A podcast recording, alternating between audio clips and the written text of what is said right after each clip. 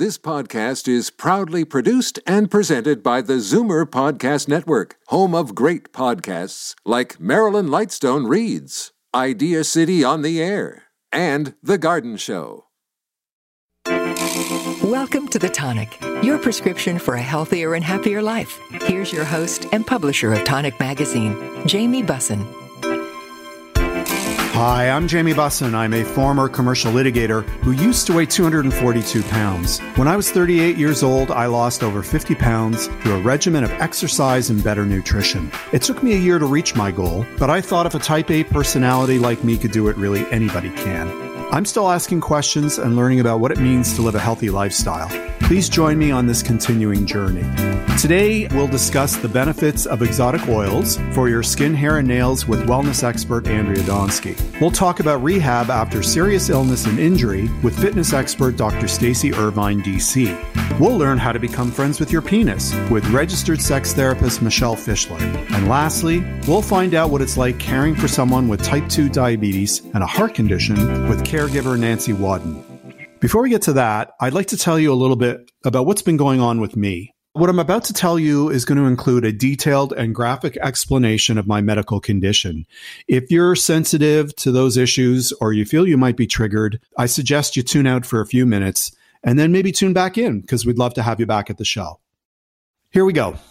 Regular listeners know that when I was 38 years old, I lost 52 pounds and turned my life around.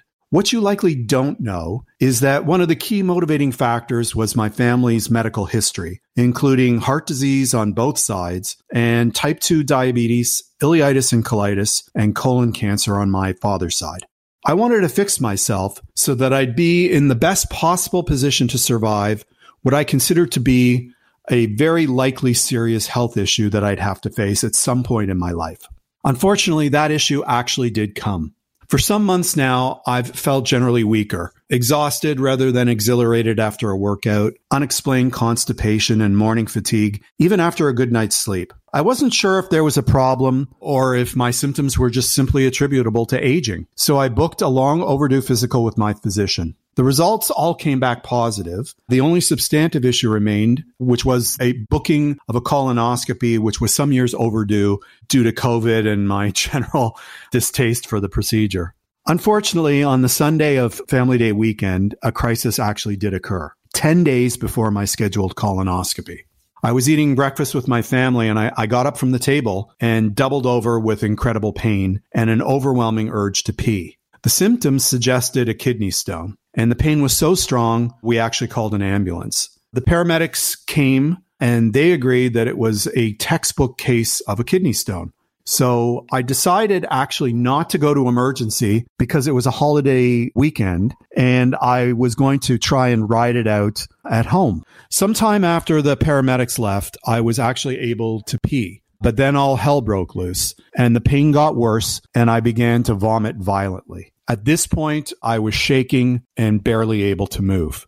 Paramedics were called back to the house, and my neighbor across the street actually happens to be an emergency room doctor, came into the house just to see what was going on and make sure everything was okay.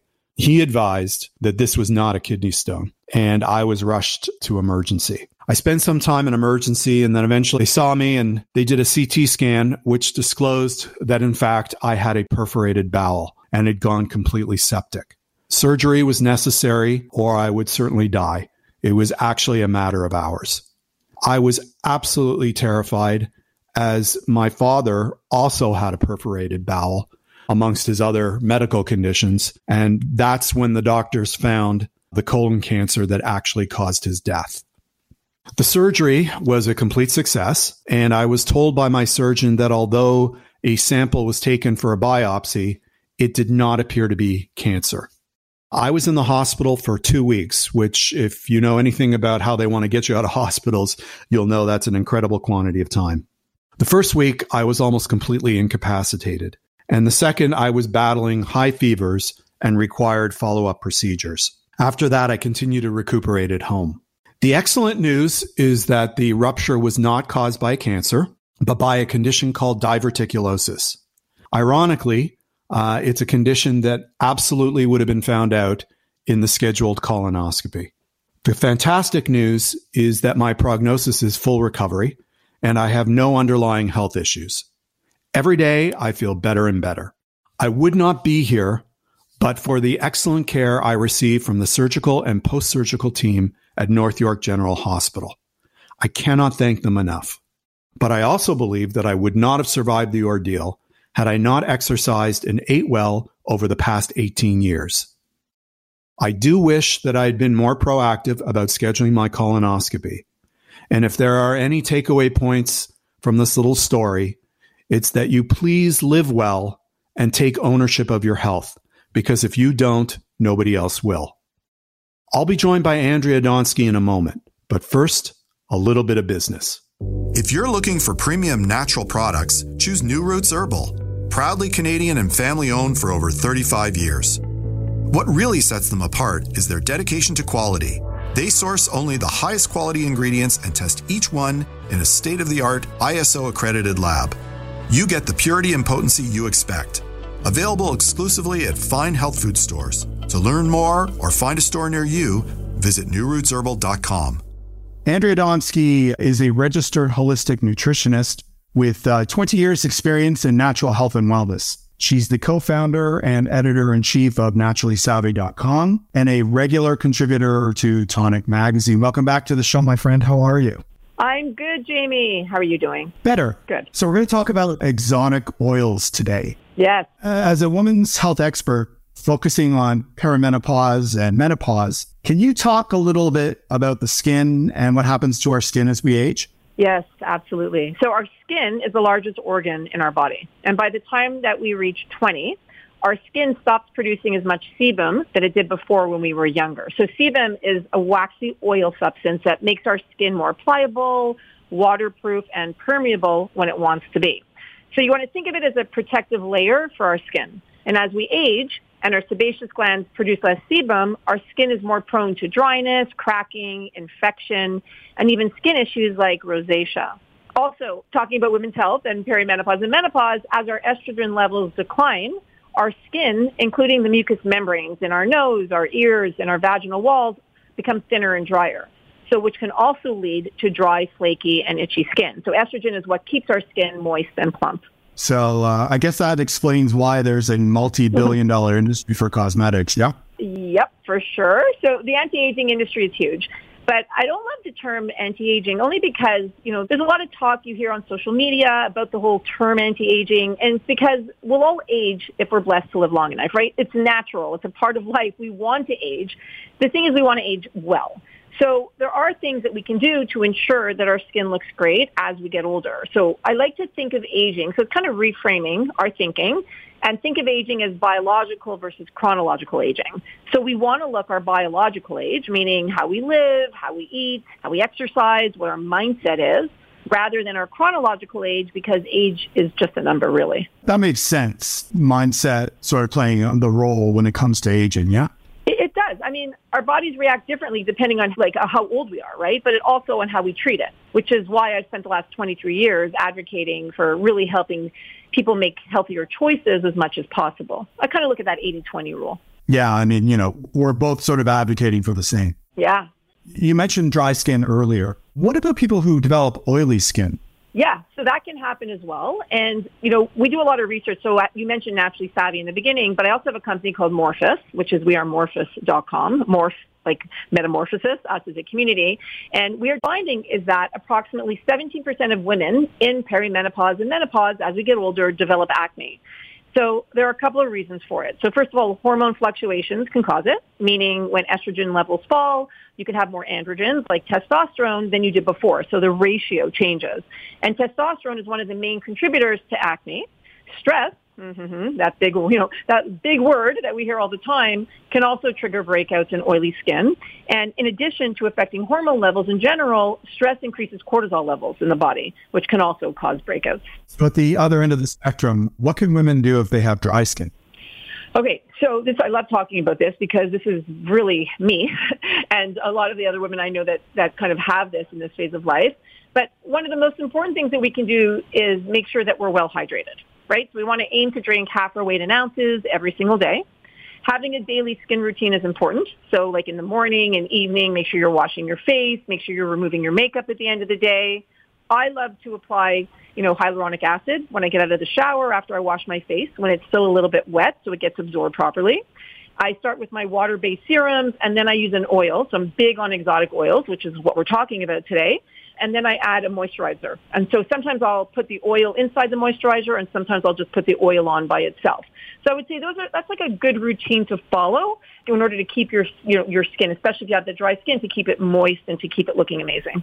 I find it interesting that you apply the oils directly to your skin. I, I would have thought that oils would clog your pores. They actually don't. It's a myth and especially for older women, so or older skin. So our bodies naturally produce oils.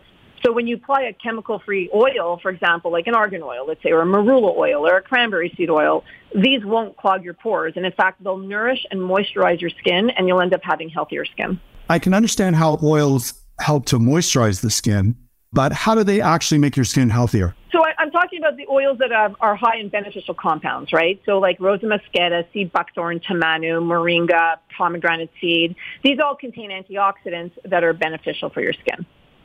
Okay. Can you share some of the benefits, you know, of them individually and, and how they benefit the skin sort of on a one by one basis?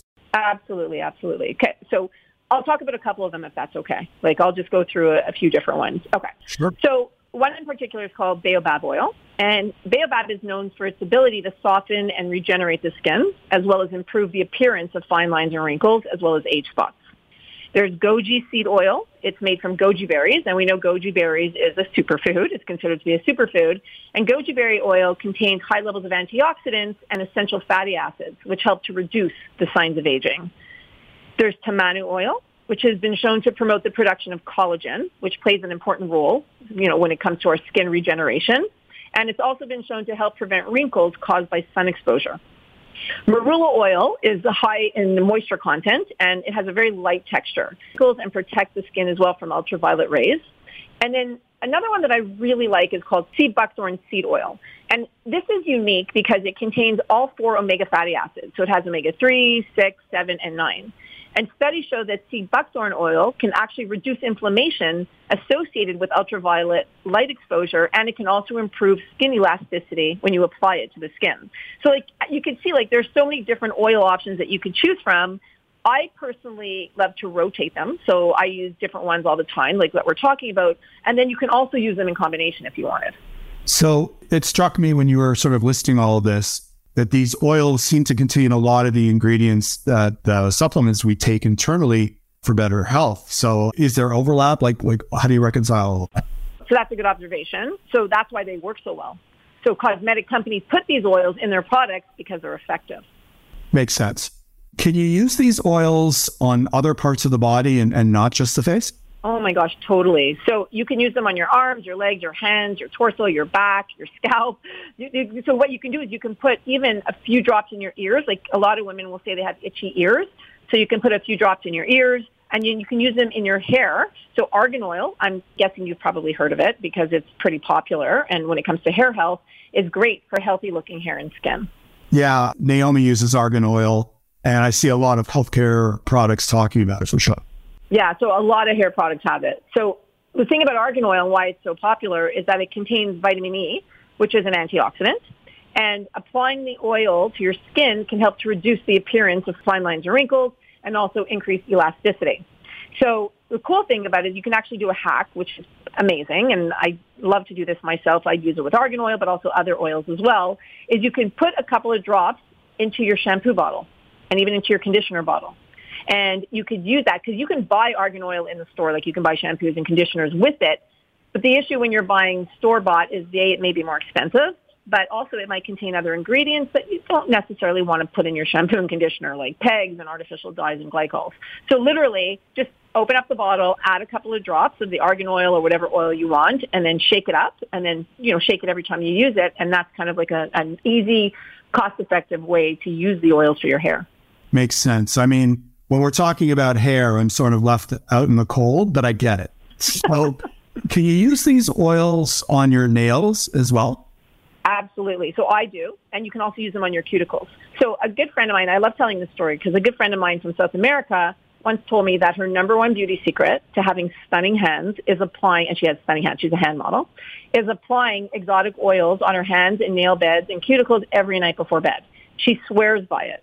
So I've been doing it and it seems to be working. I'm in now like my early 50s and it definitely seems to be working. So you could rub any of the oils. You can also consider cranberry seed oil because what's nice about cranberry seed oil is it has one of the highest levels of antioxidants compared to other fruit or vegetable oils. So it helps to reduce the signs of aging on your hands. So yes, absolutely. 100% I would recommend doing that. So sounds like there's a lot of practical applications for these oils. Are there any brands that you like in particular? Right. So the brand that I love, and they have so many different options, is called New Roots Herbal.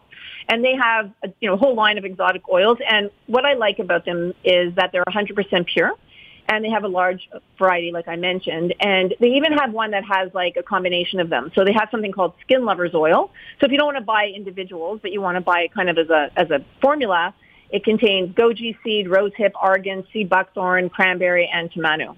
And all of their exotic oils are cold pressed and they don't use any harsh chemicals to extract the oils, which is very important. And you could find them at, you know, wherever you shop for natural products across Canada. I'm wondering whether these oils might make a good Mother's Day gift. Oh, oh my gosh. First of all, yes, they make a great Mother's Day gift, but also a good, I mean, spoil yourself. Like to me, you know, definitely it should be, I really believe they should be part of your daily routine. Again, especially if you're in the, you know, perimenopause, menopause phases, like once you're in menopause, you're always in menopause for the rest of your life. So I definitely think for older skin, this there, it's an absolute must. So it doesn't really have to be a gift. And by the way, it's great for men too, not just women. Yeah, I was wondering about that. I've been listening, you know, for the last few minutes, and I'm wondering if we're all left in the cold. And so, so the applications are germane for men as well. I gather. Yeah. Yeah, and Jamie, rub it on your, you know, you can rub it on your head, on your on your scalp, right? Like it just will help with that moisture, right? And, and just give you that moisture back. So yeah, any women, men, yes, everybody. Yeah, I, am sure it's good for me, but like uh, I've got to avoid shiny head as a bald man, you know. So I'd have to, I'd have, you know, Nobody likes to see a reflection off the sun, whatever. Or on your beard, too. Any last tips? Oh, yeah, sure, sure. I would say that when trying plant oils, like any oil, of course, you want to test a small amount on your inner arm. And you just want to make sure you don't have, so you don't have any reactions to it. And if all is good, you could use them pretty much anywhere on your body.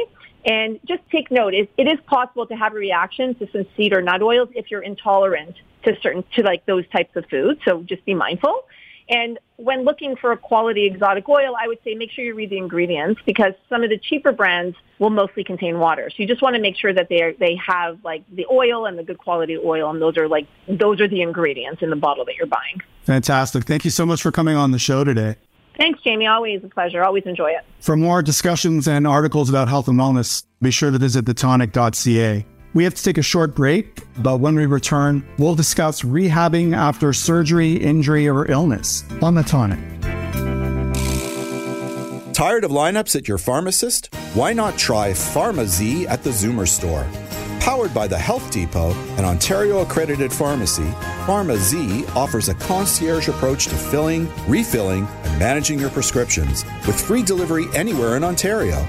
To get started, visit zoomerstore.com and click on PharmaZ. And then click on the Circle of Care Pharmacy program for your free initial consultation with a clinical pharmacist. Don't wait, go today. Welcome back to The Tonic your prescription for a healthier and happier life. Here's your host and publisher of Tonic Magazine, Jamie Bussin. Dr. Stacy Irvine, DC, is the co founder of Totum Life Science. The philosophy and identity of Totum have been greatly influenced by Stacy's love of athletics and her passionate belief that everyone will benefit from a healthy, active lifestyle in their own unique way. Through her work as a chiropractor and strength and conditioning specialist, Dr. Irvine's clientele ranges from beginners just starting out on an exercise program to elite and professional athletes looking for advanced rehabilitation and training program strategies. She's also a frequent guest on this show. Welcome back, Stacy. How are you? I'm great, thank you. Most importantly, I'm wondering about you. yeah. So I had a little bit of a health challenge. And, you know, quite selfishly, we know the show is all about me. Uh, so I brought you on to talk about one of your expertise, which is dealing with fitness for people who are rehabbing, whether that's like from surgery, which is my case, injury, or illness, which I suppose is also my case. So, why is fitness and exercise so important after surgery, injury, or illness? Such an important topic, and thank you for bringing me here to discuss it. It's a big part of what we do. Before I jump into that, I want to say on behalf of myself, and I'm sure many of your listeners and colleagues, how happy we are that you're back and that you are on the road to recovery and that you're using this experience that you've had to help teach other people, you know, how they can manage similar situations because what you're talking about today is a very common issue that doesn't get talked about a lot. Many times people will go into surgery and we're lucky we have excellent surgeons in this country and sometimes with the surgery, what happens is, you know, it's a successful surgery and then you're sent home and you're not really sure what to do. And there are so many things that you can take care of, you know, on your own with the surgery and with the rehab.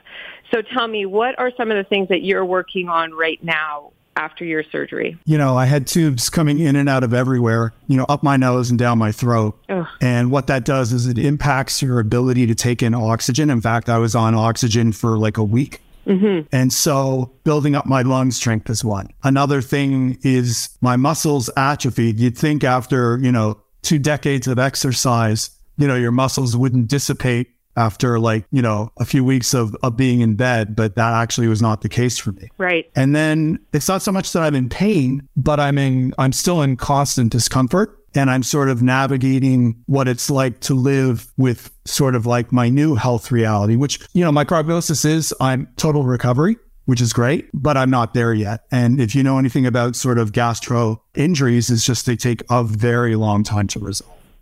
Yes. So what you're talking about again is it's common with lots of surgeries. Now what we do with the work that I do is a lot of orthopedic types recovery and, you know, so we're doing hip replacement, knee replacement. And it is in many ways when we think about a surgery, when we look at how traumatic it can be, in many instances, kind of the more traumatic it is. So in your case, when you're going in in an emergency, it's not planned.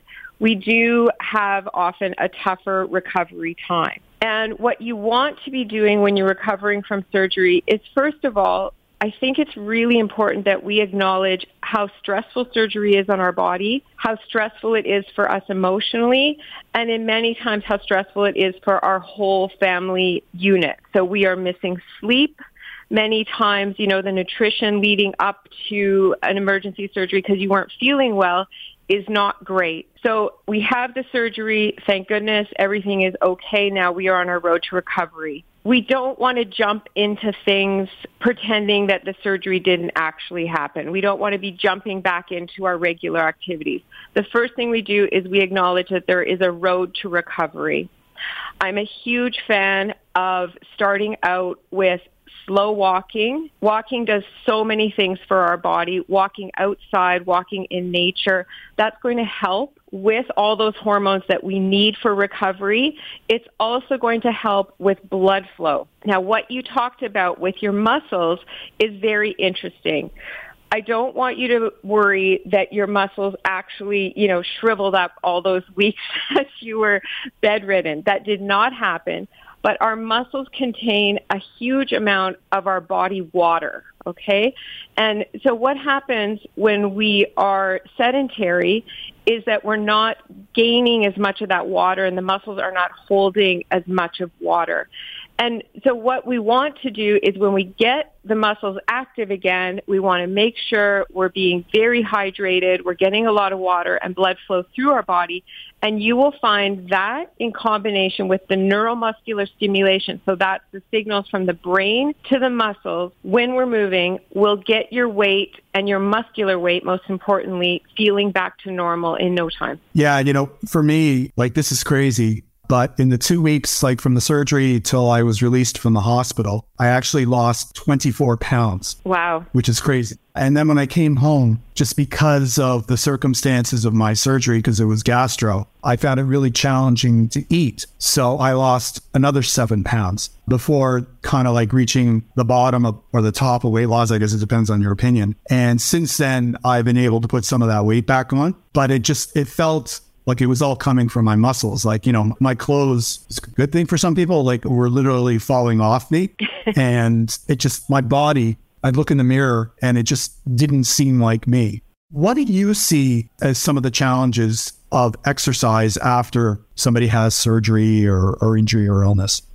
What you're describing is one of the things that we do see very often is this kind of really discouraging feeling because you know you should be eating healthy and you want to be moving and you've lost, you know, there has been definitely a bit of atrophy, but also your energy levels generally will have plummeted. And it's because during a time of surgery, we are essentially on an adrenal overload. There's a lot of adrenaline happening and there is a lot of stress, a lot of cortisol. And your body can only handle that for so long. And for many people, and in your case, if you are in pain leading up to your surgery or discomfort or body prior to the surgery, that also really takes a toll on your energy level and your ability to maintain your workouts and your ability to maintain your appetite. These are the most common things that we see surrounding surgery. On top of that, you have this fear about doing something bad after the surgery because you know, you know, you have these restrictions and oftentimes there's movement restrictions. So sometimes you're thinking to yourself, oh, should I be doing this? Should I be doing something else? And at the same time in your brain, you're thinking, I'm so tired. I don't know, you know, if I can even manage to get myself through any type of exercise. So we have a lot of variables impacting us. There's both mental and emotional variables, and then there's the physical changes, and there's physicality related to the incision and related to, you know, the work that's been done, and it's essentially been done inside your body. That's what surgery means. There is a level of trauma related to that that you want to acknowledge. You want to make sure you're hopefully getting good advice from your surgeon, if not your surgeon, a really well-trusted rehab professional that can help you navigate this because as you said, there's always lots of questions. You know, what should I be doing? How should I be doing this? And we don't want to go necessarily to Dr. Google and be sitting doing a deep and more stressed out feelings. So we go to things that we know, rhythmical movement, submaximal movement, things that are going to increase your blood flow. And when I say rhythmical movement, it could be doing laps in the inside of your house. There is absolutely nothing wrong with that. That's going to have huge benefits. It's going to help with your appetite. It's going to encourage you to drink more water. And that is an awesome place to start. And then you build from that. And your day should be spent not trying to hurry back to work and hurry back to your regular routine. It should be spent on healing. So today, you know, I walked five laps. I'm going to go have a rest. I'm going to maybe ice the areas that, you know, I had involved with my surgery.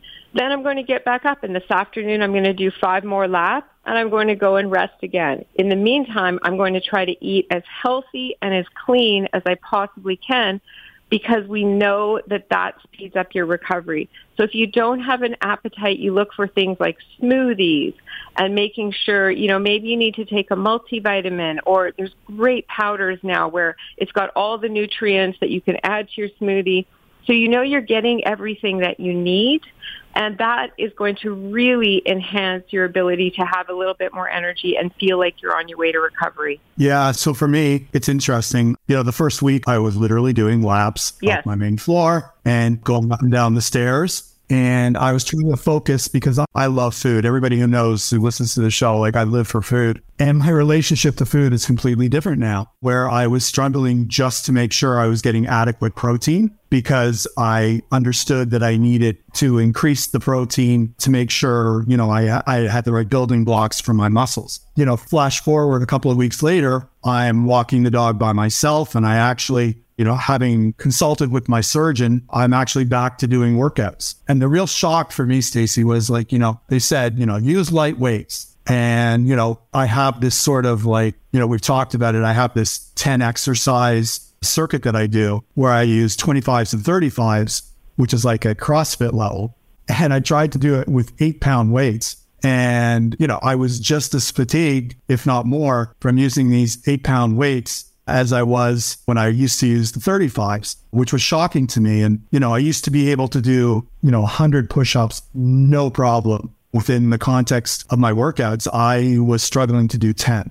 And for me, like it was, you know, the psychological impact, I felt like I was starting over. You know what I mean? Yeah. Like I felt like I was right back to where I was when I started exercising. So I think there's a huge psychological component to it. I completely agree with that how fantastic that you're back to lifting weights though. And really, I love the way that you started. There is nothing wrong with getting back to the gym and going through the exercises that you have the mental brain patterns for. So you're doing your routine. That is exactly what we would recommend. But you did everything right. And then you just take the weights way down.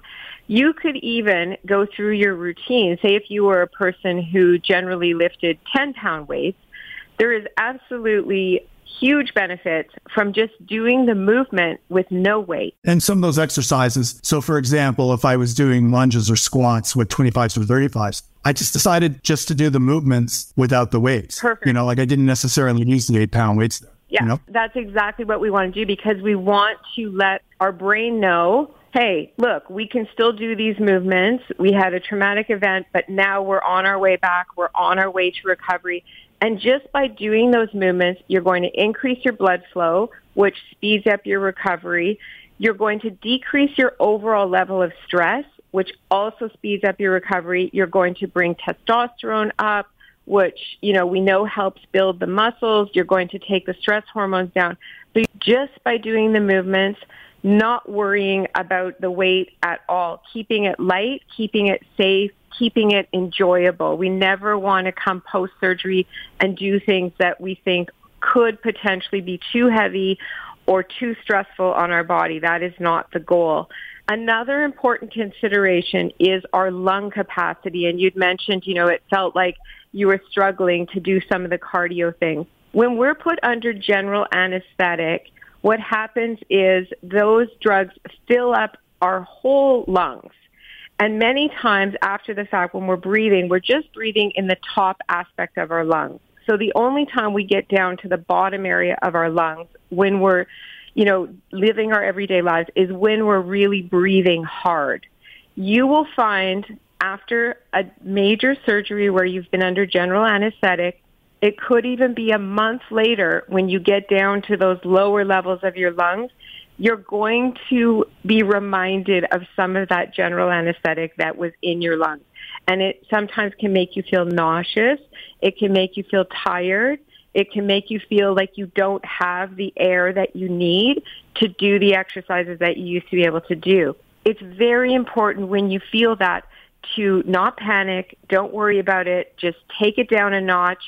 Keep doing the movements and know that the next time it's going to feel better just by kind of working at a little bit lower level so that you're not, you know, feeling that capacity too soon, too fast. It can take up to a month to get that feeling back to normal. That was exactly my experience. Thank you so much for coming on the show today and sharing your expertise. It's been my pleasure. I'm thrilled that you are on your way to recovery. We have to take a short break, but when we return, we'll discuss getting to know your penis on the tonic.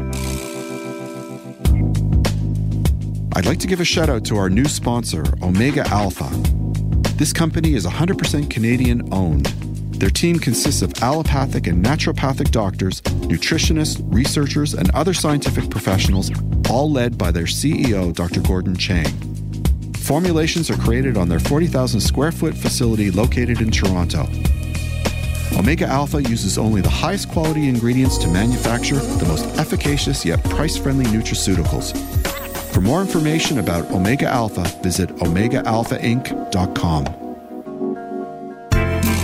Welcome back to The Tonic, your prescription for a healthier and happier life. Here's your host and publisher of Tonic Magazine, Jamie Bussin. Michelle Fischler is a certified sex therapist and the host of the Get Some podcast.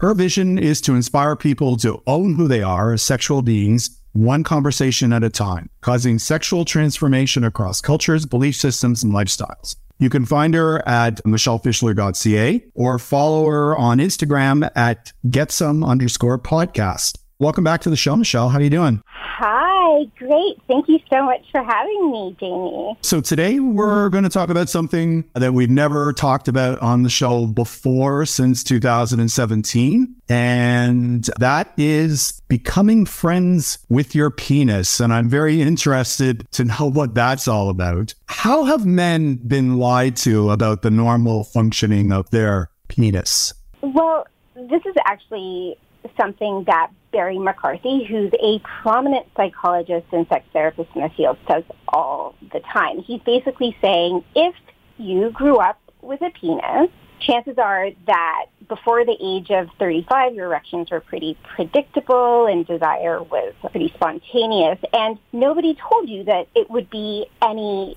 different. And then fast forward to your mid 30s, 40s, 50s, and you know, you're going about your business and maybe you're with a hot date or with your long-term partner. And then all of a sudden you have this failure to launch event, meaning your erection doesn't get hard enough for penetration and you're like, what the heck is happening? And likely your partner is wondering the same thing because nobody told any of us that 90% of males between the ages of 35 and 55 will begin having this kind of event. But isn't it kind of like tacitly understood that men have these issues, like, for example, with all the drugs that are out there that help them with this issue? Well, I think we know that those drugs are there, but I think we use them because we think that what's happening to our body isn't normal and we panic and instead of trying to sort out what's happening or to try to have this conversation with a partner, we will go directly to the medication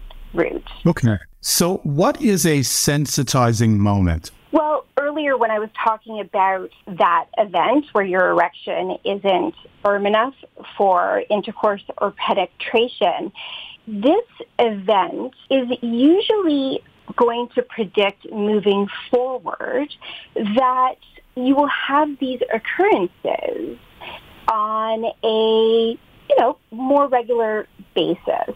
So you're unlikely to return to totally predictable autonomous erections and you can either start changing how you think about sex because especially the majority of men prefer to transition to intercourse on their first erection and build a more flexible and expand your repertoire of what sex becomes moving forward.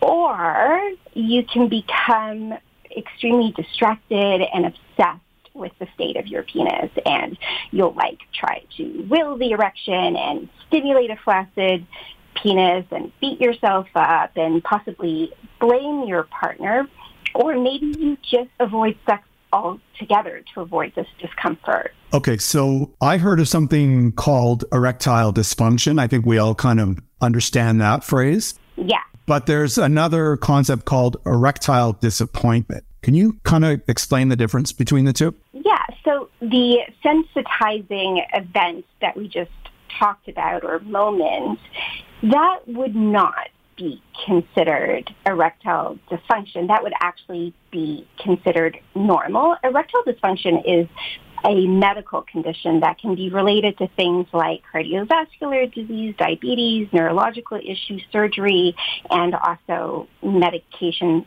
side effects. And the majority of erectile problems, especially if you're under the age of 50, are caused by psychological or relational factors, not medical or physiological problems. That being said, it's super important to consult with your family doctor, sexual medicine doctor, maybe a urologist, just to make sure there's none of these medical problems at play. So is dysfunction a physical situation when you were mentioning sort of the psychological impact? Yeah. Can the psychological impact be or contribute to erectile dysfunction or is that more erectile disappointment? Well, erectile disappointment is more around when your penis isn't working the way that you want it to and maybe you're in a bit of denial about it. Maybe you're grieving the loss of your spontaneous desire and autonomous erections it can start to turn into an erectile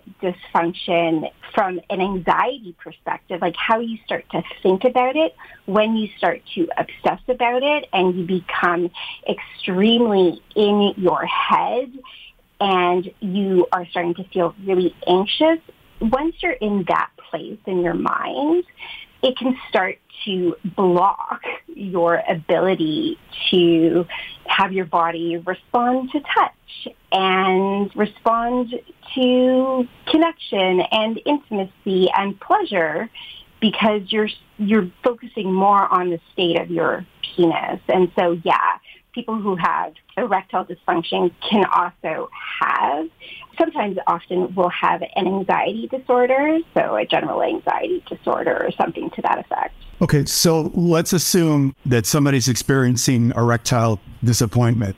Yeah. How do you deal with that with your partner? Like, how do you communicate that? Yeah, I think that communicating about sex in general is pretty terrifying for people, even if you've known the person for many, many years, because there's so much meaning tied to their masculinity in their penis. And this is completely interpretation versus fact, and it's not anybody's fault. We all drank the Kool-Aid that hardness was this true test of attraction or being turned on. And so it's really about sitting down with a partner outside the sexual experience, so way before or way after, and starting to talk about some of the anxiety or worry that you're having about your body changing and that erections aren't necessarily going to always be part of the sexual connection and being able to reassure that this has nothing to do with attraction and that it's very much a part of getting older across the lifespan. And sometimes these conversations can be helped by books. For example, like there's a book called Coping with Erectile Dysfunction that is excellent and it's by the same person I talked about, Barry McCarthy.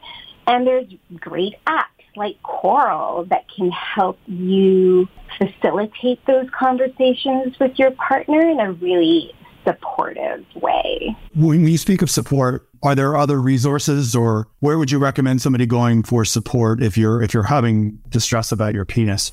Yeah, so when people come to me because they're having some kind of erectile dysfunction, I will always tell them to go make a medical appointment with your doctor, get a workup, make sure everything is okay from a medical perspective.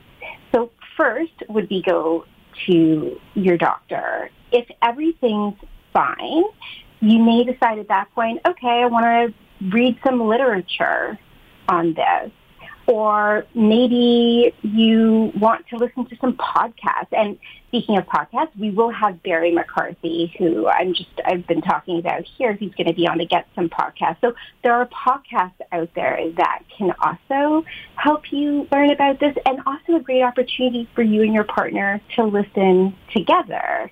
And then if you're still really struggling with this, you can go on the BESTCO website, which is the Board of Examiners in Sex Therapy and Counseling in Ontario, and there's a whole bunch of clinicians there that are trained in this area. Perfect. We have time for one last question. And maybe you could, you know, briefly just go over some of the medical and psychological treatment interventions that, you know, might be applied to a situation like this. Yeah. So obviously communicating with your partner, being able to say tonight's not going to be an intercourse night and going to your family doctor talking about oral medications like Viagra and Cialis and using this in combination with changing the kind of sex you and your partner have, where it's a larger repertoire that's focused more on intimacy, pleasure, and eroticism. I mean, if you're really hell bent on getting an erection, there are penile injections, vacuum erection devices. Mindfulness, I would say, is one of the most important ways of helping you get out of your head and into your body, just to strengthen that balance between the mind-body connection. And practice on your own when you're masturbating. Get comfortable with just waxing and waning of your penis. It's very normal and getting comfortable with having a soft erection and realizing that you can actually still ejaculate with a flaccid penis. It's just being able to unlearn the connection you have with ejaculation and a hard penis. Fantastic. Thank you so much for coming on the show today. You are so welcome. It was a pleasure being here. We have to take a short break, but when we return, we'll discuss what it's like to care for someone with type 2 diabetes and heart condition on the tonic. The Big Carrot is a worker owned natural food market that's been committed to local, organic, non GMO, and sustainable food systems since 1983. They're a one stop shop offering produce, grocery, bulk, body care, and holistic dispensary. The juice and smoothie bars and kitchens serve up hundreds of healthy dishes and drinks daily. Building community is at the core of their vision, which they deliver through education, outreach, and giving. They want everyone to share in the goodness they offer. Visit their website for more information at thebigcarrot.ca. If you're looking for premium natural products, choose New Roots Herbal. Proudly Canadian and family owned for over 35 years. What really sets them apart is their dedication to quality. They source only the highest quality ingredients and test each one in a state of the art ISO accredited lab. You get the purity and potency you expect. Available exclusively at fine health food stores. To learn more or find a store near you, visit newrootsherbal.com. Welcome back to The Tonic, your prescription for a healthier and happier life. Here's your host and publisher of Tonic Magazine, Jamie Bussin. According to the Heart and Stroke Foundation, people with diabetes are three times more likely to be impacted by heart disease. If you have prediabetes, diabetes, or cardiovascular risks, it is crucial to proactively manage your conditions and to ensure that you have proper support from both healthcare professionals and ideally a caregiver. Today, I'm speaking with Nancy Wadden, a professional fishing person from Cape Breton, Nova Scotia. Nancy's father, Weldon, had an aortic aneurysm in his 50s and later heart failure and a valve replacement. He's also been diagnosed with type 2 diabetes. Nancy has been by her father's side throughout the highs and lows and knows the challenges and benefits of being a caregiver. Welcome to the show, Nancy. How are you? I'm good. Thank you for having me. So, like many of our listeners, you have a demanding job and you're actively caring for your dad. And you've been managing both for 20 years, which is amazing. What's your journey been like? Well, it's been filled with lots of ups and downs, that's for sure. There's been many tears shed along the way. I've learned to celebrate the small victories because each small one is a stepping stone to a better place, even though there are plenty of setbacks along the way. My dad just celebrated his 76th birthday, and there was lots of days where I didn't think he'd ever see the next birthday, let alone his 76th one. Amazing. Congratulations. What are some of the challenges you experience as a caregiver? I think one of the biggest things that I've had to realize is there needs to be about five of me on any given day, and that's not possible. So I've learned to pick my battles. So what that my dad doesn't want to eat such and such today. Tomorrow he'll probably eat it. He doesn't want to get washed right now because I want him to. Well, so what? Big deal. It's not the end of the world. He will get washed when he's ready to. I've come to realize it's all small stuff and the bigger picture is his health and happiness. I try not to become overwhelmed, which can very easily happen. One of the biggest challenges facing us is our actual healthcare system and lack of outpatient availability. I'm scared to death of that situation right now at this any given time at this moment. Yeah. How do you deal with the stresses to you? Like your answer was sort of focusing on your dad, but like, do you have support? I have support. I have myself. no, I have myself. Wow. So how do you balance caring for your dad, managing your job and, and supporting your own physical and mental health? How do you do it? Well, you know, it's a juggling act sometimes. Thankfully, I do have a very demanding job when I'm in season. I mean, it's boots on the deck at all times, and there's just nothing around that. It's not a job where I can take a sick day. I have to go. So that can be very stressful at any given time because, especially if he's not in good health at the moment, thankfully he's been in good health for the last while. And no, you just have to take some me time. I like to read. I like to walk.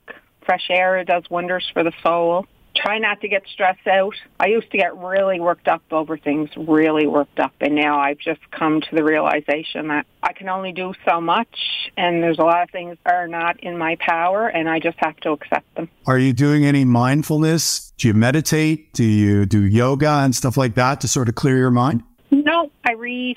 I love to read. Reading is my escape. What advice or tips do you have for our listeners who could be impacted by type 2 diabetes and heart disease? Just be informed. Be really informed. I have to admit that when this journey first started, when my dad was diagnosed with his aortic aneurysm, I had no idea that heart disease and type 2 diabetes often went hand in hand. And as his health worsened, as his heart health worsened, then the diabetes reared its head. We were prepared for it, actually. We, we were dealing with heart disease, and then all of a sudden we were dealing with diabetes. With your dad, is his condition, is his diabetes manageable through shots, or is it the type of thing where it requires a lot more management, like he has to go into the hospital, etc.? No, he does very well. He's on oral medication, and he's on a new oral medication, which is diabetes pill and a pill for his heart, and it's working really well. It's doing wonders. It's really managing his A1C and his daily sugar levels. Maybe for some context, you could explain like what your dad is capable of. Is is he mobile? Is he you know is he engaged? Can you leave him alone for periods of time? Like like what's it like on a day to day basis? Yeah, I, I'm able to leave him alone. He's able. He gets out. You know, he has congestive heart failure and it's being regulated right now. It's being his health is maintained at a very good level at the moment. So he's out.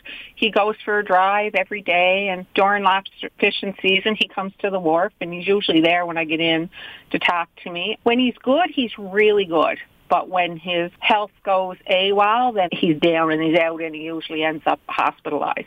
It gets out of hand very rapidly. So I have to keep a really close eye on his diet and make sure that he follows his medication regime because oftentimes he forgets to take his pills.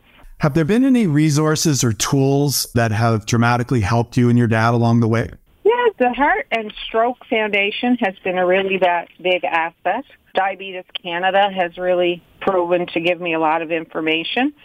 And I'm a member of the Caregivers Support Community online, which is through the Heart and Stroke Foundation of Canada. And I really find it helpful because sometimes we forget that there's other people that are going through the same thing we are. And it helps to talk to people that are in the same kinds of situation. Yeah, I would imagine. Yeah, sometimes you just get so overwhelmed and you've reached the wall and you can't go any further. And then you read something and it's like, oh my gosh, that person is in a worse situation than I am. Do you find that the people in these groups are experiencing the same things you are, or are you learning different things from them as a result of these conversations? I think it's both. You know, it works both ways. Oftentimes, I learn a lot from them and a lot of times somebody will pose a question. It may be as simple as asking about a medication that their loved one is being started on that they have no knowledge of. And I've dealt with it because my dad is on so many meds that I'm able to give them some insight into that medication. That makes sense. You know, given your journey, is there one thing that you wish you knew 10 years ago that you know now as a result of this journey? don't be afraid to ask for help because there is a lot of support out there. And I don't have a large family. I'm the only child that's here. So I don't have that fallback of siblings to help me. So I felt that if I couldn't do it all, that I was really letting him down. But I've come to realize that it doesn't hurt to ask for help because there is help there available. Yeah. And by asking for that help, I'm not only helping him, but I'm also helping myself because if I'm down and out, then we've really got a problem. For sure. Well, God bless you for doing what you're doing. And I'm, I'm, sure your dad is forever grateful for the care that you're giving him. Thank you so much for coming on the show today. Thank you for having me. Thanks to all my wonderful guests Andrea Donsky, Dr. Stacy Irvine, DC, Michelle Fischler, and Nancy Wadden. And thank you all for listening to The Tonic. You can listen or download this episode as a podcast with full show notes, contact information for our guests, and links at thetonic.ca. To find out more about the show, you can always follow us at It's The Tonic on Facebook, Instagram, or Twitter. For great articles by amazing health and wellness writers, be sure to pick up your copy of The Tonic magazine. The March April issue is available free on racks at over 100 locations across the GTA and delivered with the Globe and Mail to home subscribers in Toronto, west of Victoria Park. Or you can visit our website, thetonic.ca. If you're interested in providing feedback or suggesting topics for the show, you can always email me at jamie at thetonic.ca. On our next show, we'll discuss the health and wellness issues that are important to you. Until then, this is Jamie Bussin wishing you a healthy and happy week.